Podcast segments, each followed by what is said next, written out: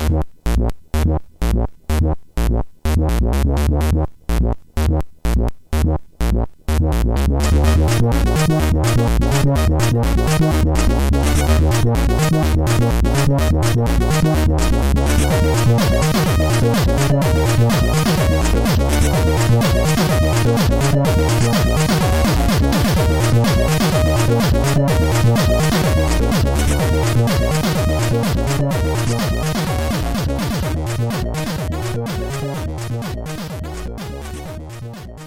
Sziasztok, ez itt a Checkpoint harmadik évadának 11. adása. Hello, László. Szervus, Taki.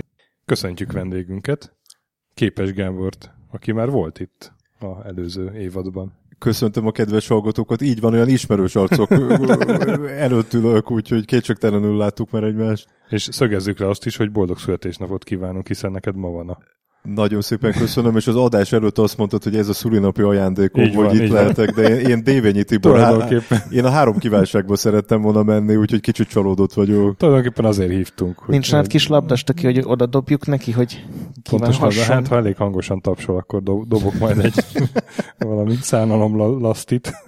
De azok a, azok a kívánságok, azok, azok nyilván nem a gyerekek kívánták, ugye? Nem, én igazából nem emlékszem, hogy miket kívántak, csak arra, hogy néztem a műsort. Úgy érzem, hogy egy szellemet szabadítottam ki Hogy- a palackból ezzel a Majd kis... amikor meghívjuk Dévényi Kuci én- bácsit, hogy Vol, voltak ilyenek, hogy Doszpot Péterrel akart Trabanttal utazni, meg ilyen, ilyen teljesen... esküszöm úgy, úgy, úgy fordítottam magam, hogy valami doszos ajándékot akar. Ez a kambodzsai ver- verzió, a DOSPOT. Na mindegy. uh, hol került? Jó. Ez akkor kezdjük a hírekkel, mert Te is megzavarodtál Azt hiszem, megöltem a műsort ezzel a Öfön bocsánat. aluli volt. első hírünk egy kiváló remake, remake, nem is tudom minek nevezem, a Maniac mansion csinálja újra egy német csapat, a Day of the Tentacle külsővel. Ez remake. Nézted a trailer? Elképesztően szép egyébként. Rohadt, rohadt jól néz ki. Uh-huh. Tehát teljesen ilyen dottos grafik. Ugye, aki nem tudná, de ez miért ne tudná, Maniac Mansion a modern kalandjátékok origója. Nem? Mondhatjuk. Ez az, az az első ilyen point, kiforrott point and click kalandjáték. A Lucasfilm hőskora gyakorlatilag. Ja, ja. Ki 87-ben, 93-ban megszületett a második része, de annak egészen más rajzos dizájnja volt, és hát most ezzel a dizájnjal csinálják újra ezek a németek, akiket Edison Interaktívnak hívnak. És akiket nem sokára beperel a Disney. Igen. Hát Edison az nyilván a Edison családból jön, akik a két játékban főszereplők voltak. Nekem Ed volt a kedvenc karakterem, volt Dr. Ugye? Fred, Ugye? volt a, és Ed volt azt hiszem az őrült nagybácsi, hogyha ha, ha Az nem első- csal az emlékezetem Az, az, az első részben, részben. igen, a má- második részben meg a B1 gyűjtő. Szintén örült nagybácsi. Én akkor 8, 8 vagy 9 éves voltam, amikor megszabadultunk, de ez szomorú dolog a ZX Spectrumtól, és bátyám vett egy Commodore 128D-t, aminek zöld foszfor monitorja volt, amit én féltem, mert éjszaka olyan furcsán világított a szobában, és ezzel játszottunk a Maniac mansion ami, ami gyakorlatilag olyan volt, mint egy interaktív film. Tehát a korábbi játékokhoz képest egy nagy ugrás volt, Igen. a semmibe. És több fejtörőt raknak bele, meg több dialógust, tehát valamennyit hozzá is raknak, és freeware játéknak szállják. Gondolom azért, hogy olyan könnyen ne, ne tudja azért beperelni őket a Disney. Ezzel gondolom túljártak a Disney egyetlen buta ügyvédjének az eszén. És hát grafikusokat keresnek azon a honlapon, úgyhogy még, még azért Pedig nincs a kész. trailer alapján azért azzal jól állnak. állnak. Ugye jól állnak, szerintem is az vagy. Jól állnak, de gondolom még nincs megrajzolva minden helyszín, meg minden figura. Úgyhogy kíváncsi vagyok, hogy ez megszülethet-e valaha, vagy tényleg egy ügyvédi felszólítással elhal. Hát ezt általában ugye a Nintendo szokta eljátszani, mert mindig okstoba módon bejelentik megjelenés előtt egy hónappal, és ugye akkor megjelenés előtt egy hónappal plusz egy óra kimegy a levél, hogy akkor ezt abba lehet hagyni, srácok. Igen. Úgyhogy reméljük ez nem, nem így lesz. És egy másik LucasArts érintettségű projekt, ami viszont, ahogy kivettem, hivatalos és, és azt támogatott, a Neo Habitat, ami a Habitat nevű ilyen MMO elődnek a feltámasztása. Ugye erről, Proto MMO. Proto MMO. Ugye erről beszéltünk a MMORPG-s adásunkban, ahol Hancu volt a vendég, hogy ez egy 85-ben, 86-ban elkészített ilyen kísér, tehát félig kísérleti játék volt ez, mert nem nagyon voltak ilyenek addig. Hát igen, meg ugye béta állapotból sose jött ki. És, és csak egy béta jelent meg belőle, így van, és Commodore 64-en lehetett közösségi élményt átélni, Telef- ilyen telefonos modemekkel lehetett valahogy összetárcsázni, és akkor a játékban igazából csak úgy mászkálni lehetett meg beszélgetni a többi karakterrel, nem? Meg talán egy-két ilyen Igen, hát egy ilyen oldalnézetes, volt. ilyen valódi világba lehetett mászkálni, tehát házban, hmm. strandon, cukrászdában.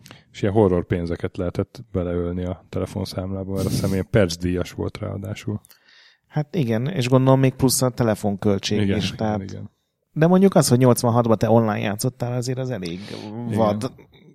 Na és a Oaklandben van egy múzeum, a, a Digitális Művészetek és Szórakoztatás Múzeuma, és ők elég fontosnak találták ezt a játékot ahhoz, hogy egy ilyen nyílt forráskódú verziót létrehozzanak Neohabitat néven, ki is lehet próbálni, a YouTube-on már vannak ilyen tesztek, és az egyik ember, aki ezt a projektet így, így segíti, meg gondolom dolgozott is bele kicsit a Randy Farmer, aki a, az egyik alkotó volt.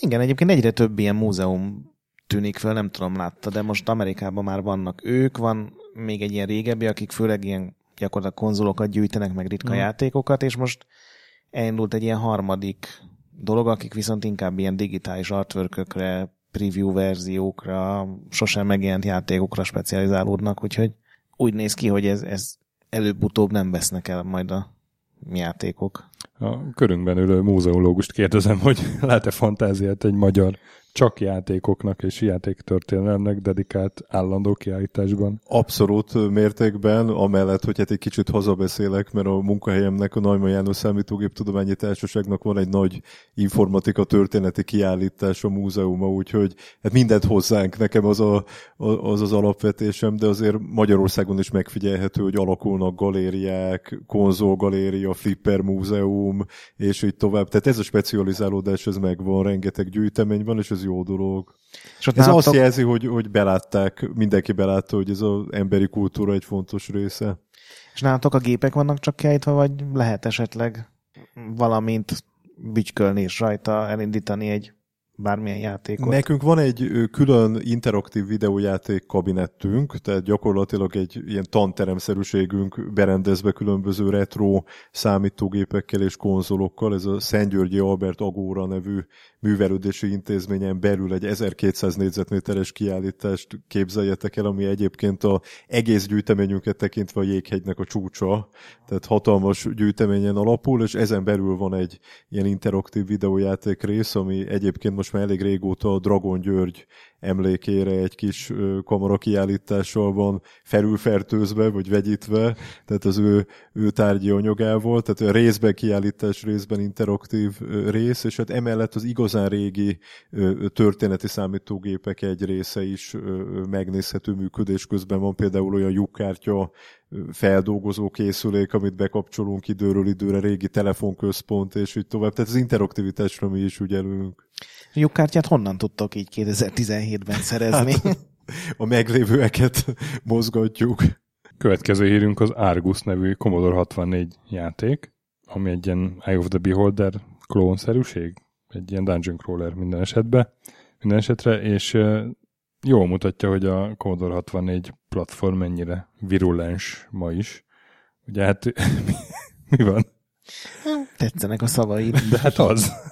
Nem, mert hát minden hónapban van egy csomó új Commodore 64-es játék, amit ilyen lelkes rajongók csinálnak, csak azokat nem válogatom be a hírekbe. Ez viszont olyan jól néz ki, meg, meg annyira egyben van, hogy ezt beválogattam. Bárcsak megjelent volna 25 éve, úgy játszottam volna végig, mint a shit. Hát, hogy megpróbáltad volna. Iskola helyett. Vagy hát nem tudom, mert én a Newcomerben elakadtam nagyon csúfosan. Hát vagy megvártam volna az eladá... a... megvártam volna a végigjátszást a 576 kilobájtban, vagy a Commodore világban. Egy Trevor Story nevű fejlesztő csinálta, a Obitus nevű Cyanosis játék volt a, a inspiráció, megjelenési dátum nincs, de a Facebook oldaluk szerint már a végső tesztet tolják. És hát elég pöpec a trailer. Ja, egyébként ez milyen király dolog, hogy C64-es játékokból trélereket vágnak. igen, igen, igen, igen. De, de, de zene is van, akció, mm. látszik, hogy ez egy, egy kész közeli állapotban levő Dungeon Crawler C64-re. Úgyhogy akit érdekel, az játsza. Mi ennyire azért nem vagyunk C64 őrültek. De, Nem- el, nem de elismerjük a teljesítményt. Nem, egyébként ez, ez iszonyatos el, lelkesedés kell ahhoz, hogy több éven keresztül csinálj Igen. egy ilyen játékot. És utolsó hírünk, hogy hát ugye a, a LucasArts játékokat megemlítettük, hogy amikor GOG-ra kerültek, most említsük meg a Neo Geo játékokat is. 15 SNK Neo Geo játék került GOG-ra, többek között a Metaslagok, meg a Shock Troopers, Blazing Star, Samurai Showdown, ezek voltak nekem ismerősek a címek közül. Vegyetek egy jó kontrollert is, hogyha ezekkel akartok küzdeni, mert billentyűzetről ez nem fog menni. Igen, a, a golfjátékok is kijött. Azt nem láttam a listában, csak ezeket a küzdős, Mert ugye most gyilkolós. konzolon is elkezdték ezeket, és uh-huh. ami nekem a legfurcsább, hogy minden platformon más héten más jelenik meg, tehát olyan, mintha egy rulettel vagy, vagy célba dobóssal sorsolnák ki, hogy most ezen a héten PS4-en az jön ki, Switchen inkább adjuk ki a uh-huh. Fatal Fury-t, Xbox-ra meg a Metal Slug 2-t. Gondolom a jogtulajok így belátták, hogy tök jó dolog romokat árulni. Az már úgyis megvan. Elküldjük az embereknek, gondolom, hogy ezek valami emulátor féleségben Mhm. működnek. Tök jó dolog, csak a 15-ön túl kéne lépni. A Nintendo is mindig ezt csinálta a virtuális konzolon, hogy ugyanazt a 20 játékot vagy 30 játékot Mhm. mindig kiadta, azt a sok hülye köztük én mindig megvettük, és utána egy elzárták a csapot. Ja, és gond, attól félsz, hogy ez lesz a GOG-nál is? Hát figyelj, én nem hiszem, vagy hát örülnék neki, hogyha lenne majd még következő 15 játék, meg következő 30 játék. Hát a LucasArts-nál volt több hullám. Simán lehet itt is. Hát jó, csak azok már alapból PC-s játékok voltak, tehát ott Ez igaz, ez igaz. könnyebb. De minden esetre jó Na hír mindegy, tényleg. ennek is lehet örülni. Ugye a metaslagokat mindenképpen érdemes kipróbálni. Még azt nem tudom, adnak-e hozzá ezért, trénert. Azt már szerintem mindenki megoldja magának. A Metaslagra jut eszembe, amiben van egy csomó robot. Igen, Stöki? Milyen beszélnünk a robotokról egy kicsit? Hú, de Vagy a magyar robotikáról. Vagy a magyar robotikáról. Jobbnál jobb. Vagy Gáborról, aki ugye születésnapos. Milyen érzés 37 évesnek lenni? Csodálatos. 36 évesnek egy fokkal jobb volt lenni, de szerintem egyre rosszabb lesz évről évre. Szóval, hogy hát kvázi születésnap ajándékként magadnak, magadnak tegnap megnyitotta egy kiállítást Szegeden, ugye? Hát ez, ez nem egészen így volt őszinte megvalva, tehát ez ne így képzeljétek el, hogy ott áldogáltam, és megnyitott, nem is én nyitottam meg, hanem Alföldi tudom, István, tudom, a tudom. társaságunk ügyvezető vagy múzeum, pesgő vagy múzeum. Így van, de, való, Túloztam. de valóban így történt, hogy, hogy kvázi most estem be egy kiállítás megnyitóról, mert tegnap nyitottuk meg a, a Jövő Múltja nevű állandó kiállításunk mellett az időszaki kiállításunkat, amelynek az a címe, hogy Mi és a robot, és a kiállítás, egyébként mindkét kiállítás címét a főnököm találta ki, Alföldi István, nagyon jó ilyen cím kitaláló. A Mi és a robot az egy szójáték, mert részben a mesterséges intelligenciára utal, részben pedig ránk.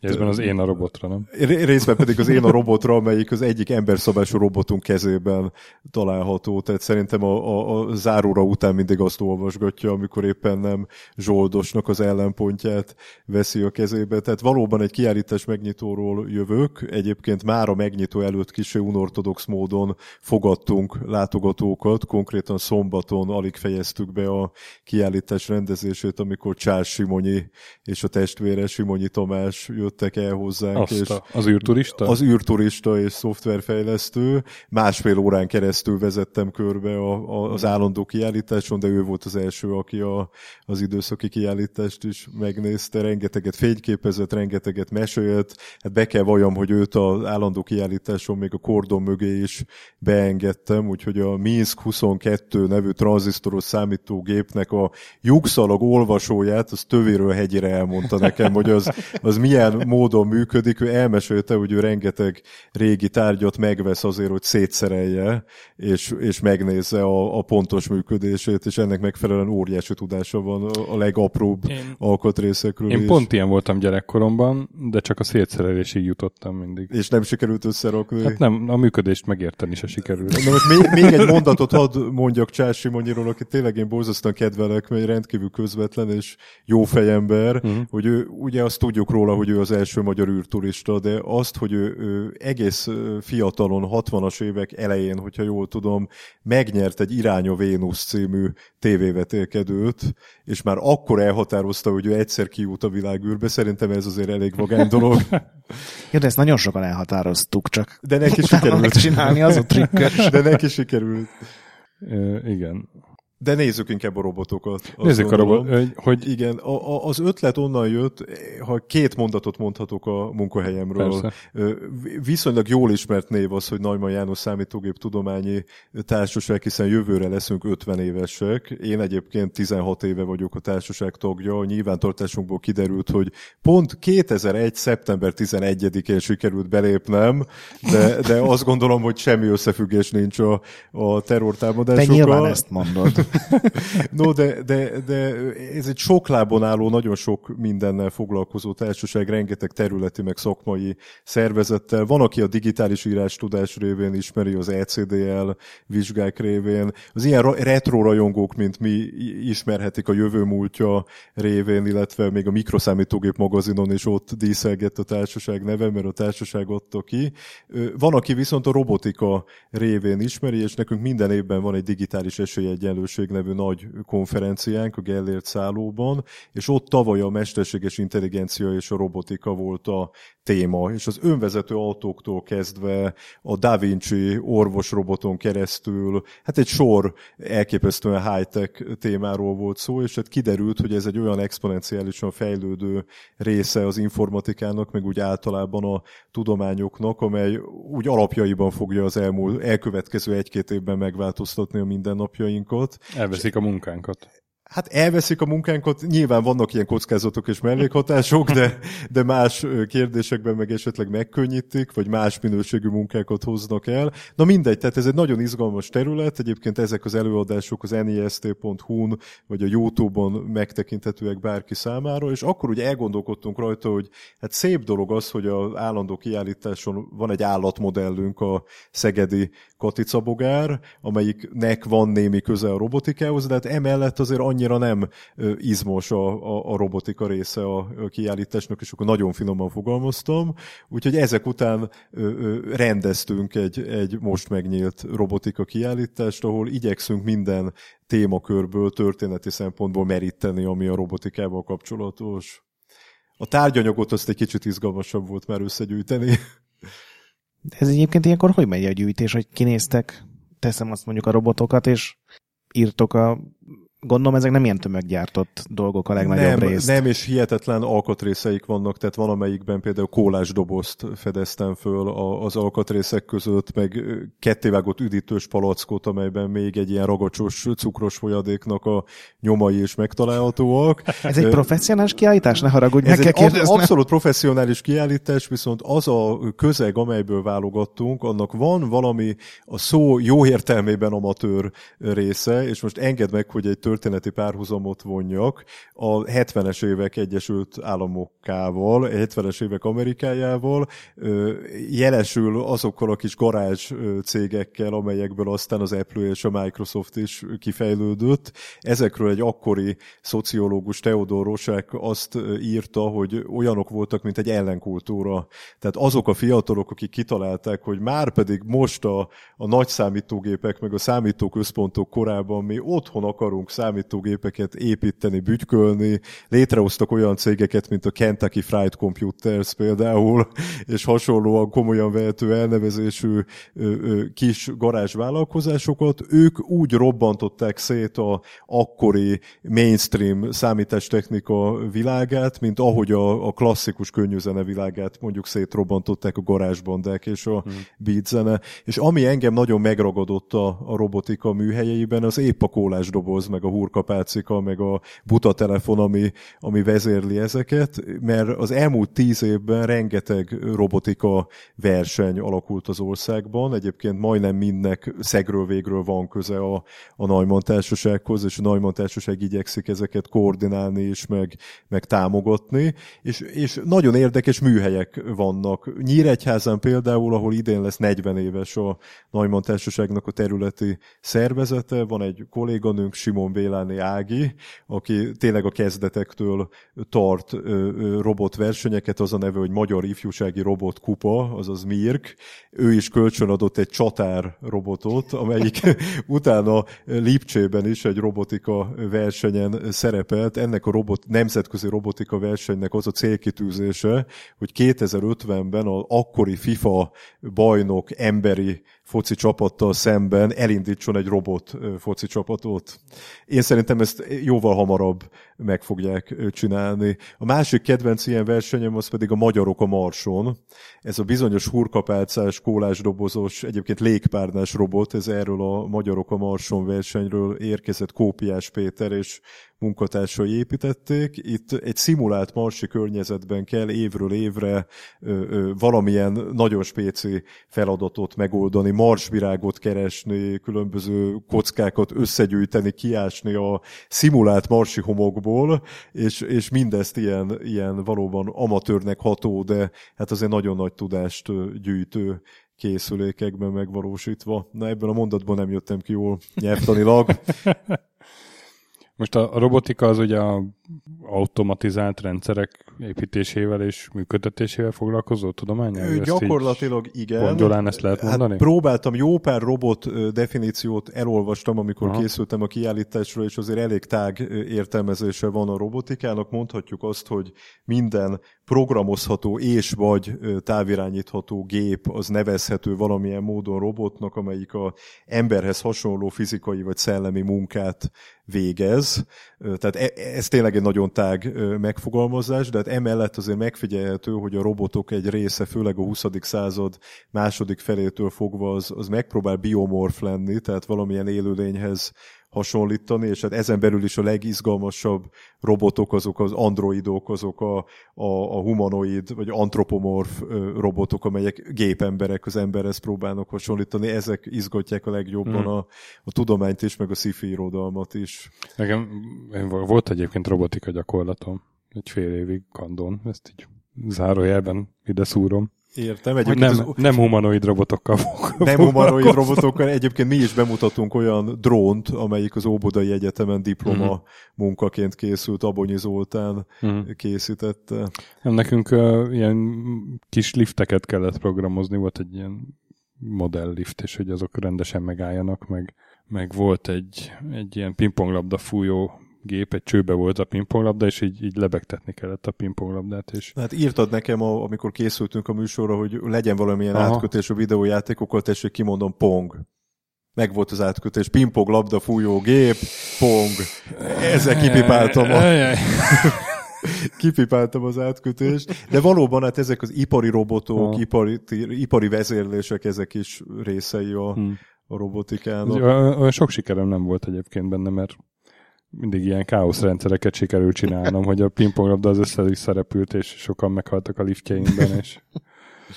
és megbuktál. És nem megbuktam, mert aztán odaengedtem egy odaengedtem. egy embernek oda, ért oda, hozzá. Oda hívtam egy tankörtársamat, hogy figyelj, két sör. Csináld már meg ezt.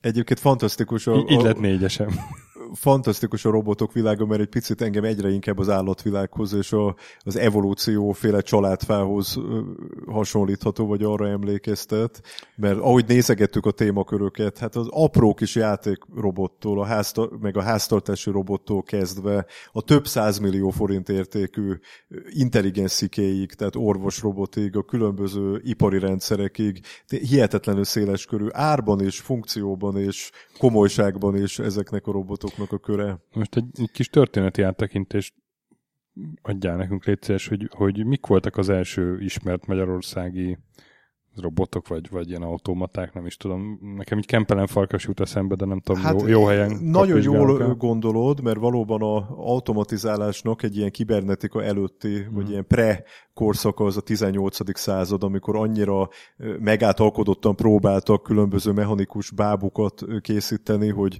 hát bizonyos tudósok még az emberi szervezetet is, az élő szervezeteket is ilyen, ilyen mechanizmusként képzelték el, és a 18. században nagyon érdekes bábuk készültek, automaták készültek. A kedvencem az a hápogó kacsa, igaz, ez nem Magyarországon készült, de, de úszott, ivott, evett, sőt még üritett is, tehát gyakorlatilag egy élőlény minden funkcióját próbálta leutánozni, és hát ebben a korszakban készült Kempelen farkasnak a sakkozó török nevű szerkentyűje is, ami hát abban különbözik Kempelen több más zseniális találmányától, hogy ez egy bűvésztrükk volt. Igen, igen. Tehát míg a Kempelennek a beszélőgépe az valóban a emberi beszéd artikulációs bázisát modellező, működő készülék volt, addig hát ezt azért egy rejtett ember, egy sakmester irányította, de évszázadok óta izgatja a popkultúrát. Van például egy francia film, az a címe, hogy Gondolkodó robotok, valamikor a 1970-es években készült ilyen számomra picit csalódás, mert legalább annyira ezoterikus, mint sci-fi uh-huh. film, de abban is egy ilyen rémisztő sakkozó robot szerepel. Meg van egy amerikai film, a Gyilkos robotok, az meg a 80-as években. Ott is sakkoztak? Nem. Gyilkoltak, gondolom. Ott gyilkoltak. Nincs meg Tom szerekkel? A... Ez most nem ugrik be, de... amikor, de, amikor ilyen pókrobotok voltak, meg, meg ilyen célkövető pisztolygolyók? Felelősségem tudatában mondhatom, hogy gyilkoló robotokat nem állítottunk ki a Mi és a Robot című kiállításban. De most maga a robot szó az egy Karel Csapek nevű ö, krapeknak köszönhető. Bocsánat, ez, ez, ez megint szóvic súlyjal terhelte meg a műsort. Ő 1921-ben írt egy drámát, az volt a címe a drámának, hogy Rúr, amelyben a, a, a szláv robota, azaz munka szóból ö, eredezteti a, a robot kifejezést, és hát azóta izgatja az embereket ez a gépember dolog. Magyarországon pedig már az 50-es, 60-as években biztos, hogy készültek gépemberek. Uh-huh. Az egyiket a kutatásaim során egy fényképen találtam meg, de nyilván volt jóval több. Azt azért el kell mondjam, hogy amikor elmentem az Országos Széchenyi Könyvtárba, és ott a különböző katalógusokban, bár ezt online megtehettem volna otthonról is, de én még kicsit old school vagyok, és szeretek bevenni a könyvtárba és ott kutatgatni, akkor elég nagy zajterheléssel találkoztam, mert a robot szóra rákeresve a, a történeti művek 99%-a az a Málenki robottal foglalkozik, tehát a kényszermunkával foglalkozik, de hát így is sikerült végül is a előző munkahelyemnek, a Mandának a, az adatbázisában, a Manda DB-n találtam rá a Magyar Kereskedelmi és Vendéglátóipari Múzeum gyűjteményéből egy bádogemberre, ezt aztán egy tablónkra rá is raktuk, aki a Korvináruházban áldogált az 1950-es években, és egy Ódri Tatura rendkívüli módon emlékeztető, rendkívül csinos fiatal hölgy bűvöli, nézegeti, egy ilyen, egy ilyen látogatófogadó, vagy nem is tudom milyen ö, bádogember lehetett. Tehát ilyenek már készültek, mert ez a gépember ez nagyon izgalmas volt, és egy hasonlót be is mutatunk És Szegeden. mit a- csinált ez a gépember? a, a, a? Igen.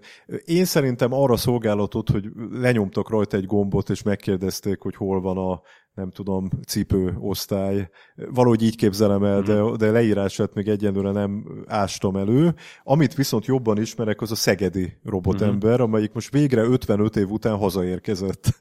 Ugyanis 1962-ben a szegedi úttörő áruházban állt a szegedi robotember, és akkor az Ezermester nevű akkori újságnak a címlapjára került. Ezt ugyanaz a dr. Muszka Dániel készítette, aki azt hiszem általatok is jól ismert szegedi Katica Bogárnak a, az atya. Igen, arról beszéltél is itt az előző Beszéltem is az adásban. adásban, egy nagyon neves kibernetikus szerencsére él még, és most 87 évesen a mostani kiállítás megnyitónkra is személyesen eljött. No, a szegedi robotemberről azt kell ö, tudni, hogy ez egy fotocellával érzékelte, hogyha megáll valaki előtte, és hogyha ezt érzékelte, akkor egy magnóra vett, tehát akkor még orsós magnók voltak, orsóra, orsós magnóra vett szöveggel köszöntötte a látogatót. Volt mellette egy műszerasztal, ahol 24 kivilágított illetve 24 kérdést lehetett föltenni, amelyre nem, kicsit belekeveredtem, különböző kérdéseket lehetett föltenni neki a műszerosztalon, és a kezében volt egy tábla, amelyen volt 24 kivilágított válasz, ami, amit mindig a megfelelő választ világította meg. A másik kezében pedig volt egy táskarádió, ami szintén megszólaltatható volt, és még ezt ez azzal turbozta föl a, a Dani bácsi, hogy a fejét is tudta forgatni, ez a szegedi robotember, konkrétan egy Wartburg ablaktörlő motornak köszönhetően. Hát ez volt a csúcstechnika a 60-as évek elején, és sajnos ez a robotember ez akkoriban elenyészett, valószínűleg mhm. szétszerelték, bár nagyon örülnék, hogyha egy pajtából némi széna és szalma alól előkerülne, de úgy tűnik, hogy szétszerelték, és 2013-14 tájéken a Magyar Műszaki és Közlekedési Múzeum állította újra össze egy ilyen kiállítási uh-huh. installációként, tehát nem pont úgy működik, nem orsos magnó van benne, hanem egy PC van mellette, és így tovább, tehát nem ugyanolyan, de egy hasonló robotembert építettek, akkor egy lelkes fiatal múzeológus dolgozott ott, egy bizonyos Képes Gábor, akinek volt egy Kibernetika Hőskora című kiállítása, arra készült, és most ugyanez a Képes Gábor a Neumann Társaság számára kölcsönkérte ettől a múzeumtól, hogy ilyen összefonódásokra is, mint kulisszatitkokra fényt vetítsek. És a, a szocializmusban ez mennyire volt támogatott? Hogy ilyeneket csináljanak. Hát gondolom Én valamennyire nem, igen. Nem hogyha... gondolom azt, hogy ez a tűrt vagy ha. a tiltott kategóriába került volna. Hát az, hogy a szocialista tudomány az milyen mm. magas rendű, és, és milyen csodákra képes, azt, azt azért nem hiszem, hogy... Tehát legyünk őszinték, a csúcstechnika az a mindenkori kormányzat, a mm. mindenkori irányzatok számára azért az egy propaganda eszköz, de a szegedi robotembernek nem volt ilyen propaganda funkciója, ezt gyerekek meg fiatalok nézegették szívesen teljesen, de, de nem kísérte rossz hallás. Bár egyébként ezt lehet, hogy elmondtam múltkor a műsorban, a Szegedi Katica Bogáról mesélte a Muszka Dániel, hogy volt olyan vendégségbe érkezett, azt hiszem, hogy indonéz államfő, aki nem merte megfogni, mert attól félt, hogy megrázza az árom. Tehát ilyen inkább generációs jellegű uh-huh. idegenkedés az mindig volt a robotokkal szemben. Most el, elkotyogtál egy szót, hogy játékrobotok. Igen. Két perc ezelőtt, és hát mégis egy gaming podcast vagyunk. Erről tudnánk kicsit bővebben beszélni, milyen játékrobotokról?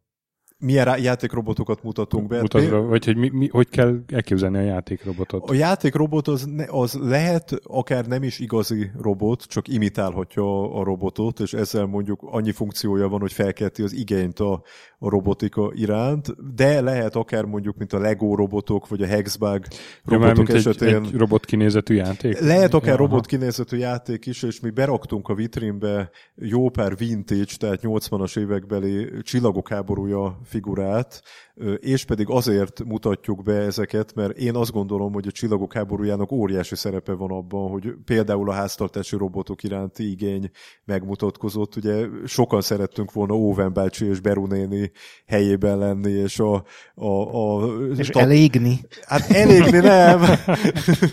elégni nem, ez igaz. Bocsánat, ez magas labda volt, tényleg ne, nem erre gondoltam, ne, nem, nem erre, hanem nem erre gondoltam Úristen. a science van fiction, egy visszacsapás. Science fiction kapcsán, hanem arra, hogy a, a farmjuk az hemzsegett a különböző robotoktól, de hát a, a csillagok háborújából ered a droid szó is az önálló munkavégzésre alkalmas robotok kapcsán, és hát komoly, mély, mélyen szántó társadalmi problémák megjelennek a csillagok háborújában, jelesül, amikor Luke Skywalker és szedett-vedett bandája belép Mos Eisley egyik frekventált presszójába, és ott a, a kocsmáros azt mondja dühösen, hogy droidokat nem szolgálunk ki. Tehát akármennyire emberszerűek, mégis ilyen másodrendű állampolgárként kezelik őket. És akkor ez az esélyegyenlőségi konferenciátokon előjött egyébként? Mert nem konkrétan nyilván a, a 3PO jogai a Mos kocsmában, de úgy Hát ez érdem, a... inkább, a, inkább a robotoknak a társadalom formáló ereje vetődött föl, de, de igen, azt hiszem, hogy ilyen társadalmi kérdések is előjöttek. No, de, de, de visszatérve még a kiállításra, természetesen jelképes erővel bemutatunk valódi kis játékrobotokat is, mint a Hexbugnak a, a gyártmányai, amelyek mm. között van olyan, mondjuk az original Hexbug, amelyben van szenzor, és valóban érzékel akadályokat, arrébb tudja kormányozni magát, de hát az én kedvencem a Hexbug Nano, azaz a műsvábbogár, az azért ennél primitívebb, az gyakorlatilag egy fogkefe fej és egy mobiltelefon rezgőmotor, ilyen szürreális találkozásából, frigyéből született meg, és a kvázi véletlenszerű mozgása kelti azt az érzetet, mint egy ilyen rettenetes elektronikus svábbogár szabadult volna az ember otthonába. És Magyarországon csináltak ilyen játékrobotokat? Bármikor? Mondjuk valamennyire Katica Bogár is annak tekinthető, hát de a az inkább Bogarat én inkább demonstrációs ugye? eszköznek, a kibernetika demonstrálójának tekinteném. Egyébként a Katica Bogárhoz hasonló állatmodellek azért készül, később készültek, például egy turkevei tanár készített mű teknős hasonlóan a elődjéhez, a bécsi Zemanek professzorhoz, és most, most, most nem akarom, a, meg kicsit elbizonytalanodtam, azért lassultam le, nem is akarom elkerülni a kérdésre adott válaszomat, de most eszembe jutott egy link, amit szeretnék a figyelmetekbe ajánlani, ez a Cybernetic Zoo nevű oldal. Van uh-huh. egy, egy, egy kutató, aki a világ minden tájáról gyűjti egyrészt a robotokat, másrészt az állatmodelleket. Én is nagyon sokat merítettem belőle, amikor a kiállításra készültem.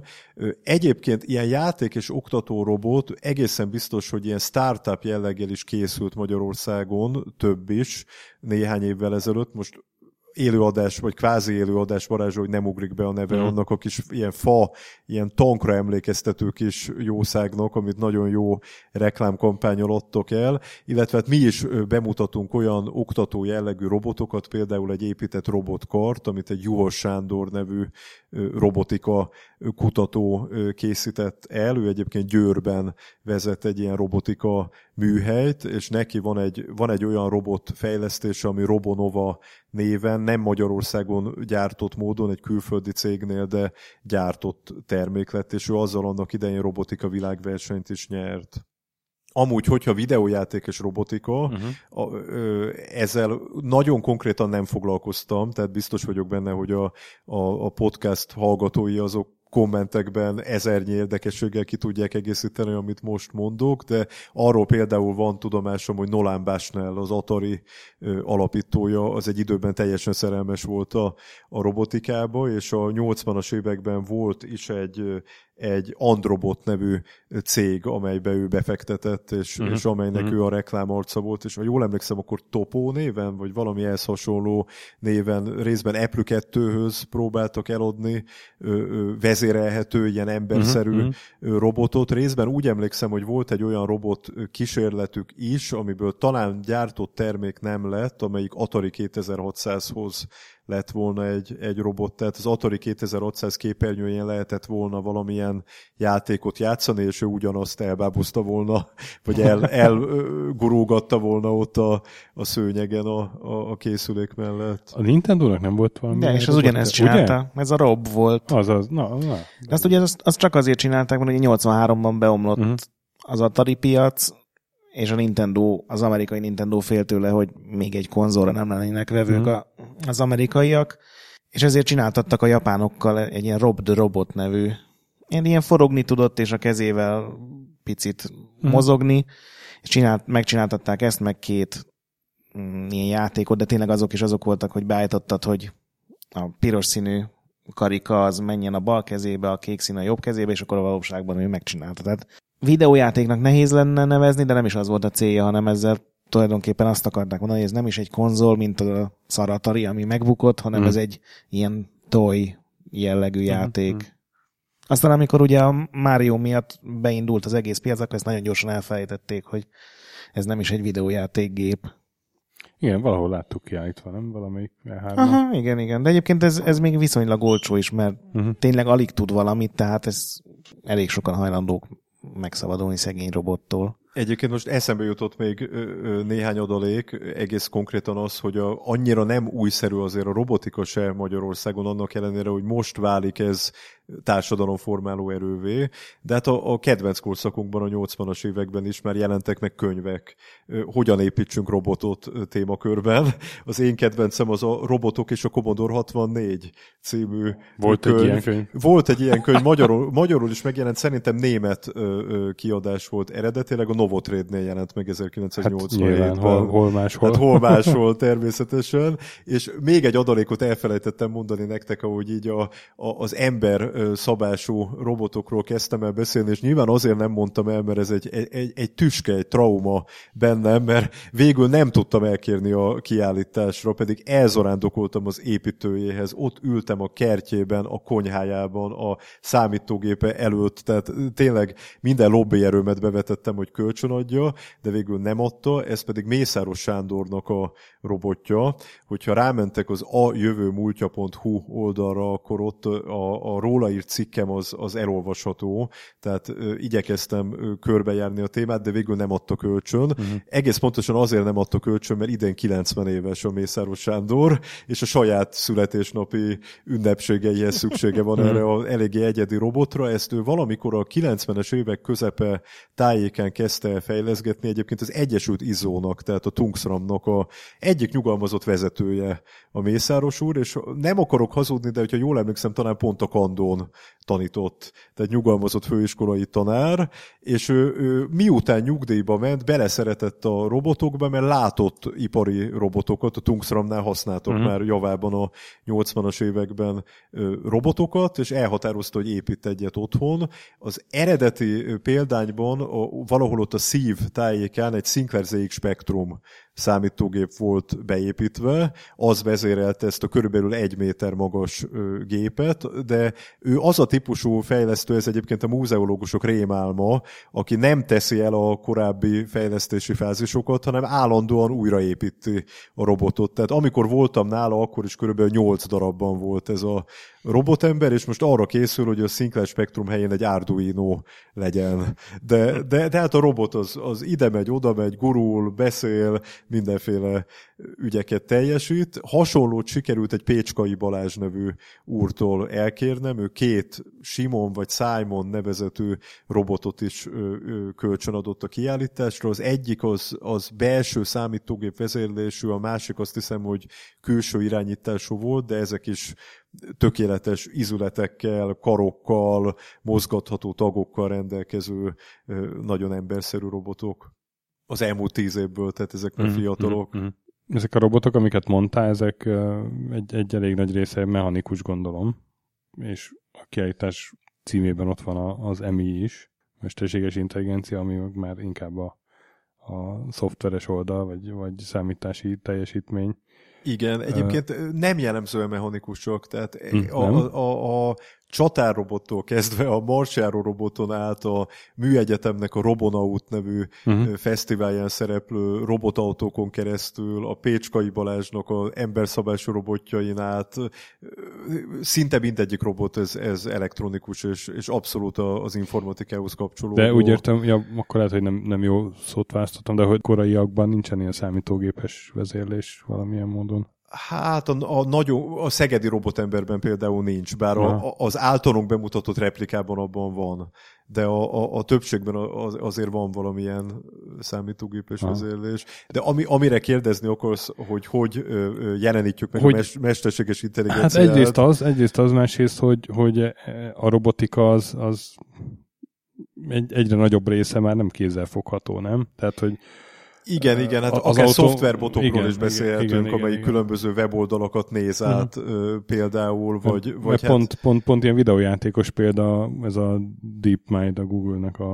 a mesterséges intelligencia cége, ahol videójátékokat használnak ilyen tanulási modellezésre, és ott, ott csinálták meg azokat a, a robotokat, amik bizonyos Atari játékokban bőven fölül tudják múlni az embert, tehát nem tudom, Breakoutban, meg, meg egy-két játékban is igen. úgy működnek ezek a robotok, hogy látvány alapján tanulnak, hogy, hogy tehát nem, nem az van, hogy ismerik a Breakout forráskódját, hanem nézik, hogy ez a Breakout milyen játék, és az alapján ö, ütik vissza a labdát, és nem, nem tudnak hibázni egyszerűen, mert, mert így megtanulják. Hát az, hogy a logikai játékokban hogyan Hmm. nyer a gép, az egy nagyon jó jelzője ennek a területnek a, a fejlődésének. Ugye mekkora szenzáció volt 20 évvel, pontosan 20 évvel ezelőtt, A amikor a Deep Blue Deep Blue, igen. még leginkább a brutális erejével ö, ö, és a elképesztő méretű adatbázisával legyőzte a, a, az emberi sok világbajnokot, vagy sok ellenfelet. Tehát azóta a, a legújabb fejlemények, hogy Go-ban nyert a mesterséges intelligencia, sőt pókerben nyert, ami azért nagyrészt a bluff, az emóciók játéka is, nem csak a Jó, de egy robotot nem játéka. olvasol le az ő arcán, aztán nincs ott, hogy három Igen, ász van a igen, igen. kezemben. De, de meg kell mondjam őszintén, hogy, hogy, hogy ezt a gondolatkört, ezt a kiállításban, a kiállítás címén kívül inkább virtuálisan hmm. jelenítjük meg. Tehát a mesterséges intelligenciáról elsősorban a Watson kapcsán szenzációsan jó előadás volt hallható tavaly a konferenciánkon, ami most is megtekinthető, de a mesterséges intelligencia az nincs ö, ö, ö, tárgyasítva jelen a kiállításban, hát eléggé furcsa is lenne, hogyha jelen lenne. Azt mondtad, hogy a önvezető autók is feltűnnek, A, nem? a Az- konferencia, konferenciánk témájában, tehát a, a konferenciát azt én egy gondolati előzménynek Ja, jó. tartom bizonyos szempontból, vagy azt jelzi, hogy a, a társaságunkat mennyiféle témakör érdekli, de, de a, a kiállításon az önvezető autó sem jelenik meg. Még egy videójátékos mesterséges intelligenciákat lehetne itt szépen mutogatni, hogy útkereső algoritmus az milyen volt a Warcraft 2-ben, meg a, mit tudom én, Starcraft 2-ben. milyen Igen. sokat fejlődött. Az ötlet az remek, tehát ilyen Ugye ez- jellegű... Csak hát ezt gondolom nem, tehát ezt, ezt a videójátékos sajtóban alakult ki, hogy ezt, ezt is mesterséges intelligenciának nevezik, ugye? Azt, hogy megoldasz egy játékbeli ilyen fejlesztési problémát. Egy, gyakorlatilag egy feladatot, vagy optimalizálsz, vagy ilyesmi. Az egyébként így, így tök vicces, hogy szemlékszem, hogy a magyar játék sajtóban így 90-es évek első felében, közepén talán volt az szokás, hogy ennek a játéknak már igazi mesterséges intelligenciája van. Nincs meg neked ez, amikor így jöttek az újságok, hogy ez, ez, ez már, Ezekből általában gyököt lehetett ez már, ez, már, ez már tényleg úgy játszik, mint az ember. Én most olvastam pár zapot, tudod, ezt a Mhm. C64-es magazint, és már nem is tudom, melyik játék volt az. Ez a játék már tényleg fotorealisztikus. En, ennél, ennél jobb hova? Az ugyanez a kategória, igen, hogy igen, igen. Tehát, hogy mit tudom én, az ellenfél az nem csak visszalőtt, hanem fedezéket is keresett, mondjuk. Valami, uh-huh. valami két d lövöldözős játék, és akkor úristen, ez micsoda intelligens. Hát ez már... hát de ebből is látszik, hogy milyen fontos ez Mhm. egyébként. Különben az ilyen emi, játék emikről akár egy külön adás is lehetne valamikor, mert Én egyébként a kiállítás környékén egy ilyen workshopra is nyitott lennék, Hmm. azt hiszem, most csillogó tekintettel hallgatlak benneteket, de van kedvetek, akkor egyszer egy ilyen előadást megszervezhetünk. jó, hát szerintem össze, össze lehet hozni valami ilyesmit. Biztos. Én még arra emlékszem, hogy ilyen robot témában valamiért gondolom a Sony miatt emlékszel, volt az a, az a robot kutyája a Sony-nak, talán Aibo-nak Aibo, hívták, igen, igen, igen, igen. és azt valamiért minden újság lehozta, hogy a PlayStation 2 gyártója már kutyát is gyárt. Aztán annak úgy vége lett, nem tudom, hogy ezek az ilyen robot De- állatka, mármint, ami tényleg nem csak, hogy egy példányt csinálnak, hanem, hogy egy az emberrel együtt él, és gondolom a valójállatot helyettesíti, amit biztos Japánban nehéz tartani egy városban. Nem tudom, én a ELTE informatikai karán voltam egy, egy laboratóriumban, robotika, vagy ilyen oktató laboratóriumban, ahol foglalkoznak, pont ilyen robotkutya van náluk, és, és, és annak a különböző ügyeivel, és hát azt gondolom, hogy a, mind az állatformájú, mind az emberformájú robotnál az egy fontos dolog lehet, hogy bizonyos emóciókat vált ki a tulajdonosából, Hmm. magyarán szóval szerethető. És hát ez a szerethető jelleg azért az ilyen ház körüli robotoknál, amelyiknek együttműködnie kell, kommunikálni kell a gazdájával, akár öregeket kell például idős embereket segítenie valamilyen teendőben, vagy figyelmeztetnie dolgokra adott esetben, az, az mindenképpen egy előnyt jelenthet. Ja, hát nem véletlenül Japán az egyik ilyen főfelvevő piaca ezeknek, meg, meg hát egy csomó az csak ott jelenik meg. Hát emlékszel, hogy bementünk aki a Habarában ilyen plázákba, ott is mennyi volt ilyen kis robotizékből.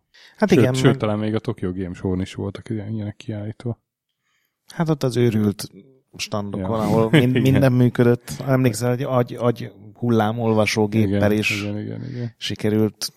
Mert, mert hát ugye a japán társadalomnak két nagy problémája van, az egyik, hogy, hogy öregedik nagyon, tehát ez az idős gondozás, hát ott egyre inkább számítanak a robotikára, másrészt meg a, ahogy, ami hát a öregedéssel összefügg, hogy nem születnek gyerekek. Jó, tehát abban mondjuk a robot az kevesebb fog segíteni azért. De, de hát abban az értelemben... Az meg, is csalódni tehát, fogok, hogy ilyen jellegű robotokat másik, szeretne másik, látni a kiállításunkon. Másik, másik tehát pro... nincsen szexrobot. Szexrobottal nem szolgáltunk. Átfogalmazom, tehát hogy, hogy nagyon sok a magányos ember, és akkor ezeknek egy ilyen uh-huh. gyerekpótlék, vagy nem tudom, ilyen, ilyen szerethető dolog, mert ugye állatot is nehéz tartani, ahogy mondtad, és akkor, akkor egy robot legyen. De te azt mondod egyébként, hogy egy egy-két év múlva szerinted már ez egy társadalomformáló hatása lesz. Ez tényleg ilyen hamar lenne, mert igazából így legközelebb ehhez talán az önvezető autók állnak, és én azt Igen, így két arról... éven belül nagyon nem Hát Tudná. lehet, hogy túloztam az egy-két évvel, igen, mert pont az önvezető autókra azt hiszem azt mondják, hogy 5 vagy 8 év múlva lesz széria éret. Lehet, hogy 5 év múlva lehet, hogy az egy-két évvel túloztam, de hát egy sor dolog már itt van. Hát ki gondolta volna még egy, egy néhány évtizeddel ezelőtt, hogy, hogy a, a robotporszívó, ugye ez a, például az iRobot rumbája, uh-huh.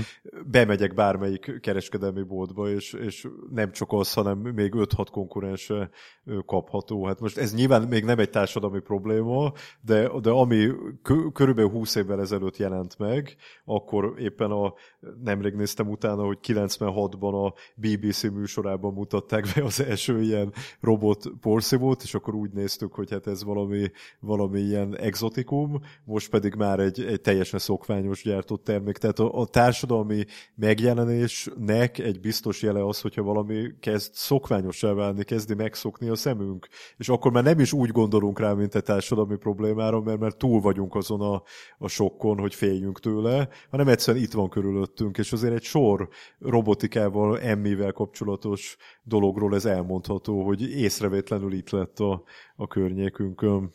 Nem tudlak megcáfolni, miután a csajom egy fél évvel ezelőtt közölte velem, hogy vennünk kell egy robotporszívót, és vettünk. És milyen a tapasztalatotok vele? Szerettem. Én nekem egy régi típusú... És, és, és, és az ajára elalszik a gyerek, tehát ez még egy ilyen... ez egy járulékos Az, az a jó kis fehér zaj, az igen, az, az elaltatja. Mondjuk ez a klasszikus porszívókra is igaz, tehát egy, egy, egy normál rakéta porszívó, ez ugyanezt ellátja. Erről a macskafogó jut eszembe, amikor azt mondja, azt hiszem, hogy a tájfel, hogy ez bármelyik kísérleti egerünk megcsinálna.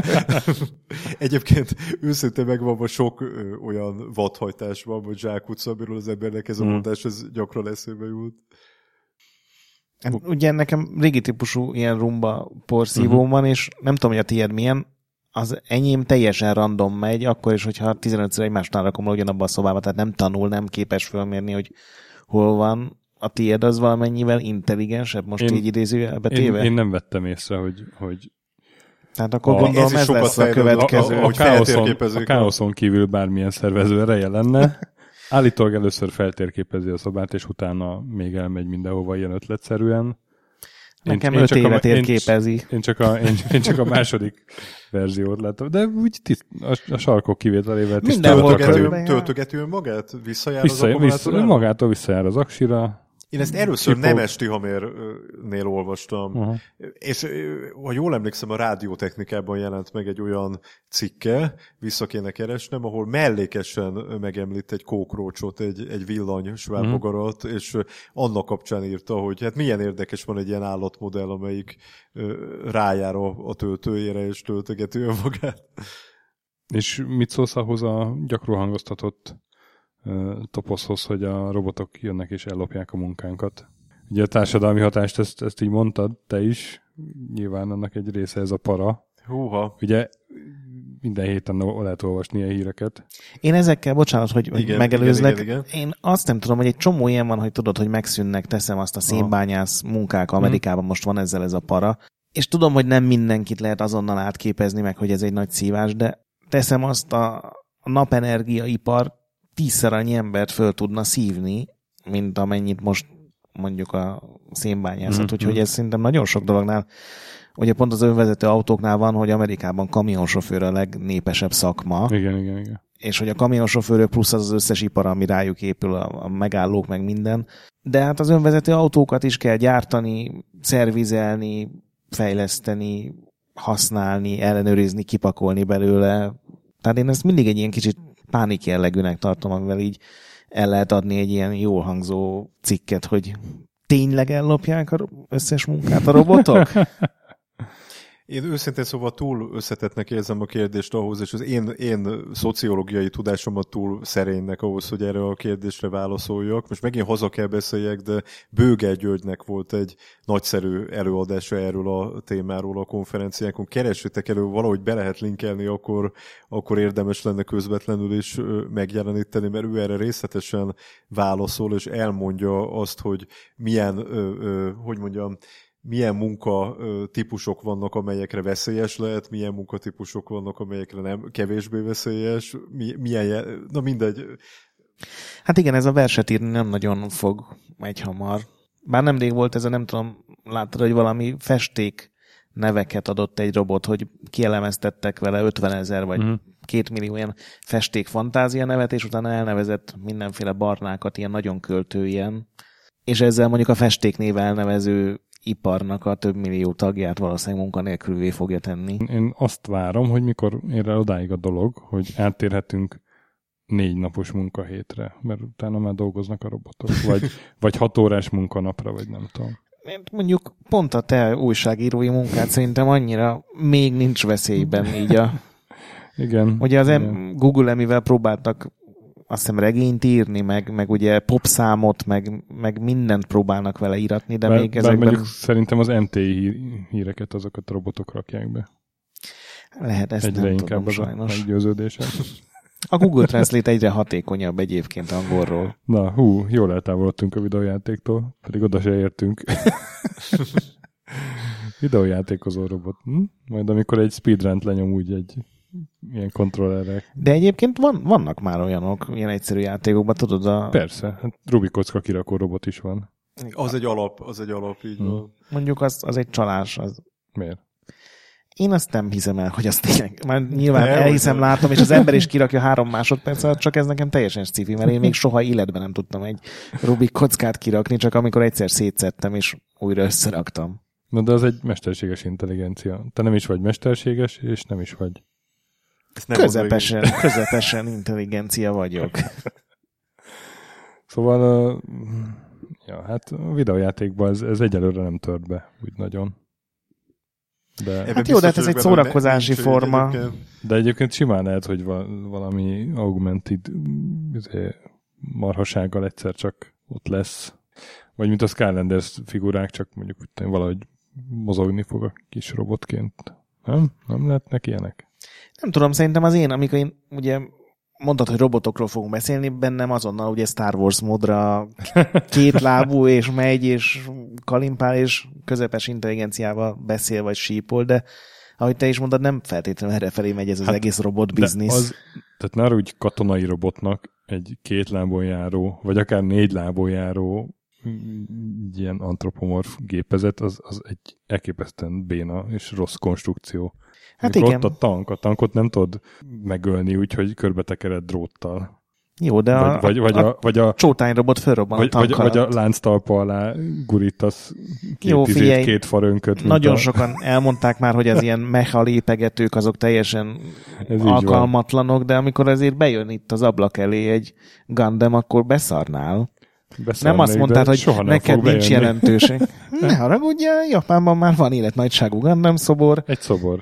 előbb-utóbb valaki abba rak pár fogaskereket, meg egy spektrumot, és az itt fog járőrözni. Én arra várok már. Na, na, várjuk, várjuk akkor a spektrumos Gundamet. Az Nem hiszem, hogy sokkal valószerűtlenebb, mint a te négy napos munkaheted újságíró létedre. Majd írsz a robotlázadásokról, meg a, a robotgyárban, a robotokról, akik a robotgyártást felügyelik. Igen, robotadéról.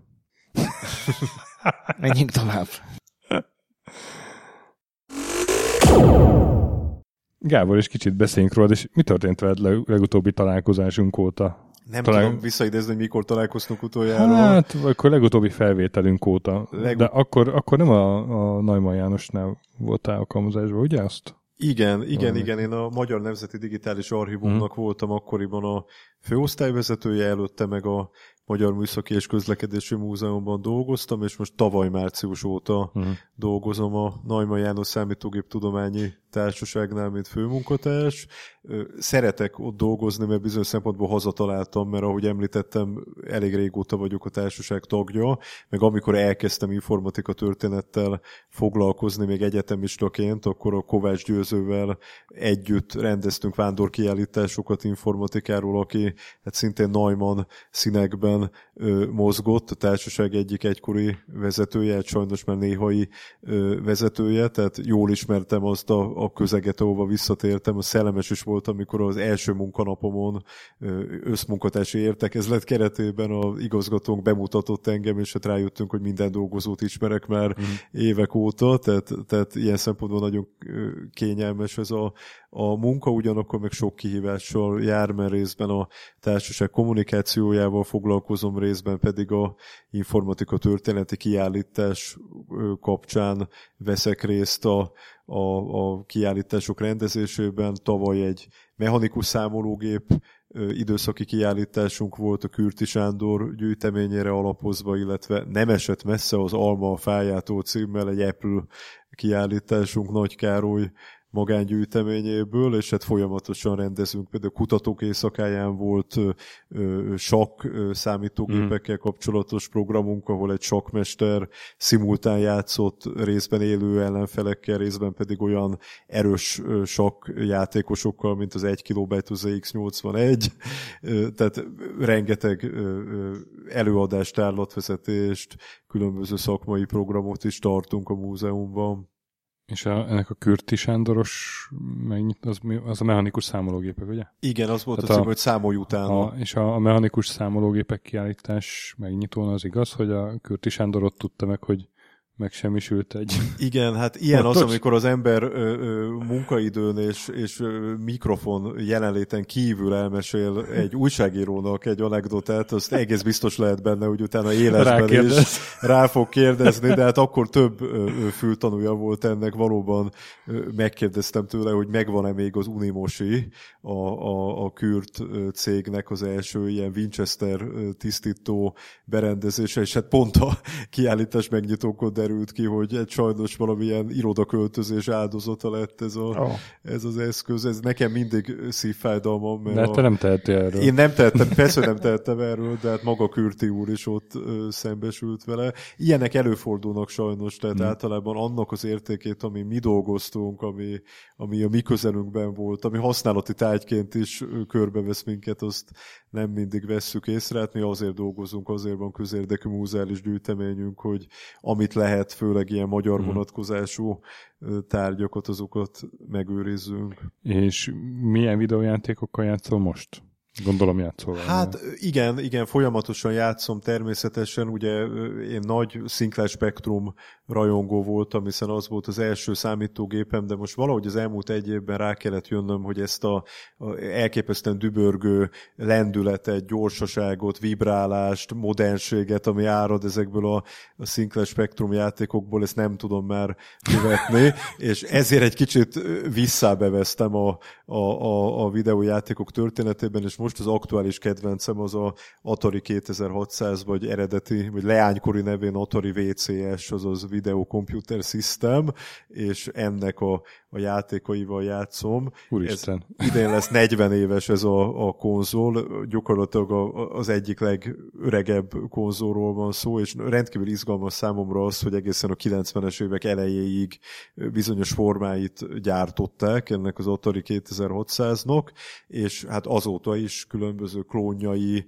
változatai mind a nap, mai napig jelen vannak, tehát ahhoz képest, hogy mennyire korlátozott tudású kis eszközről van szó, ahhoz képest nagyon sokáig életben tartották, és sokféle játék jelent meg rajta, és hát ele, különösen eleinte rendkívül heroikus küzdelmet folytattak azért, hogy hát filmszerű cselekményeket, izgalmas dolgokat megjelenítsenek rajta, mert hát erre nem mindig volt alkalmas. És e, egy kicsit az, egész kultúra, ami kialakult az Atari körül, az a 50-es évek film gyártására emlékeztet, amikor mondjuk egy bizonyos Ed Wood próbált meg vérpesdítő science fiction filmekkel megjelenni.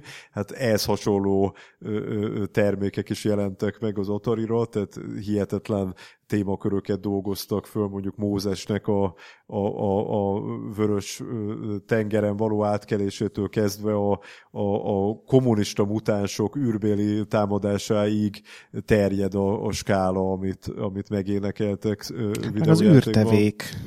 Űrtevék, és hát IT kalandjai és legkülönbözőbb exotikumok, ugyanakkor meg vannak nagyon-nagyon jól megvalósított és nagyon, nagyon jól játszható játékok. melyik a is rajta. Nekem a Phoenix nevű ö, Mhm. ö, ö, ilyen lövöldözős játék, meg hát persze a Space Invaders, amit minden platformon nagyon ö, szeretek, ezek a, tehát ezek a űrlövöldözős játékok. Az E.T. az tényleg olyan borzalmasan rossz, mint a... Hát nézd, de ez amikor valamire azt mondják, hogy a világ legrosszabb, uh-huh. ez a világ legrosszabb, az a, ez egyfajta ilyen anti-star marketing, uh-huh. nem, nem hiszem, hogy annyira borzasztó lenne. Hát nem, nem, egy, nem egy különösebben élvezetes uh-huh. játék ez tény, de hát jól emlékszem, 1982-ben jelent meg, tehát mindent a maga korához kell viszonyítani. Amit viszont nagyon szeretek, a, a, a 70-es évek végének az Ataris ö, játékai, amelyeknek a versenytársa az még tényleg nagyjából a Pongnak a Mhm. különböző variációi voltak, és a filozófiájuk is hasonló. A mostani nagy kedvencem az az Outlaw nevű játék, remélem, hogy jól ejtem, ahol két ilyen Outlaw? Outlaw, így van, két Ez a ilyen, cowboyos? ilyen cowboy karakter lövöldözik. Out, Outlawba kellett lőni, nem? Átlóban is tud lőni egyébként. Hú, ez, ez nem volt semmi, mint szóvic. A Pitfall, meg a Pitfall 2 nekem, ami még így, így tényleg játszhatók. Én- Igen, nagy, nagyon-nagyon sok nagy játszható játék jelent meg, ahol érződik az, hogy a akkori ilyen pénzbedobós videójáték automatákon megjelent nagy sláger termékeket butították le egy kicsit, hogy egy ilyen otthoni konzolon megjelenhessen. Ja, hát azért szegények nagyon csúnyán csődbe mentek. De megszállottan nézegetem a Youtube-on azokat a videókat, ahol például az öreg Nolan Bushnell egymás után dedikálgatja, írja alá az Atari cartridge-eket, és mindegyikhez hozzáfűz valamit, hogy ez, ez miről híres, az miről híres. Jó pofa kultúrája van ennek. Hát mindenképpen arról a cégről kell majd beszélni, mert az egy Fogunk, fogunk. nem egy egyszerű sztori. Arról ami- lesz, lesz egy adás idén, így vagy úgy. Hát ezt a 40. évfordulót ezt Mhm. meg kell ünnepelni. Igen, igen, igen, igen. Hát Gábor, nagyon szépen köszönjük, hogy itt voltál, és ezt sok érdekességet elmeséltél. Én mindig tanulok tőled valamit. Múltkor a Gamma Juhász lőelemképző volt, ezt, ezt nem, nem felejtem el.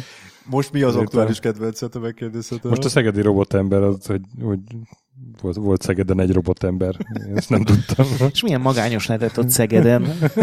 Nem volt egészen magányos, mert úgy tudom, hogy volt egy szegedi robot kisasszony is, de ebben már nem menjünk bele, hogy ők Ó. mit műveltek együtt. Hát Még hogy nincsenek szexrobotok a kiállításon. Szóval nagyon szépen köszönjük, és köszönjük szépen a támogatást Patreon támogatóinknak is, a felső ligának is, alsó ligának is, és most néhány nevet fel fogunk olvasni. Köszönjük név szerint nekik. Király Ernő, Constript, Kis András, Deszter, Szorácsi Bárda Réten, Joda, CPT Genyó, Kínai, Gala, Csák, Kéménci Kálmán, Gac, Andris 1 2 3 4 5 6, Hanan. A Vakondok csapata Estring, Edem, Csikó, Nobit, Stonfi, Shogy, Siz, CVD, Gáspár Zsolt, Tibiúr, Titus, vagy Titus, Hozé Amnézia, Csati, Molnár Zsolt, Hollósi Dániel, Balázs, Zobor, Csiki, GCIST, Suvap, Stank, Szabolcs, Kertész Péter.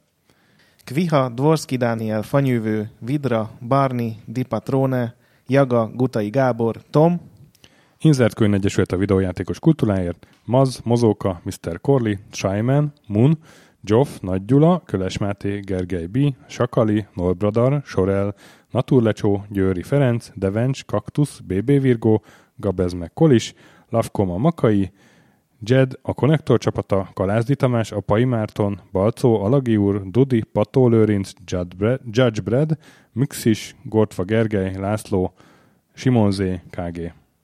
És köszönjük minden további támogatónak is. Így van. És maradjatok velünk a következő adásig is, ami Ki hát, tudja mikor, egy de héten hamar. belül jön valamikor.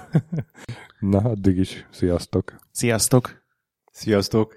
A nagy pixel gyönyörű.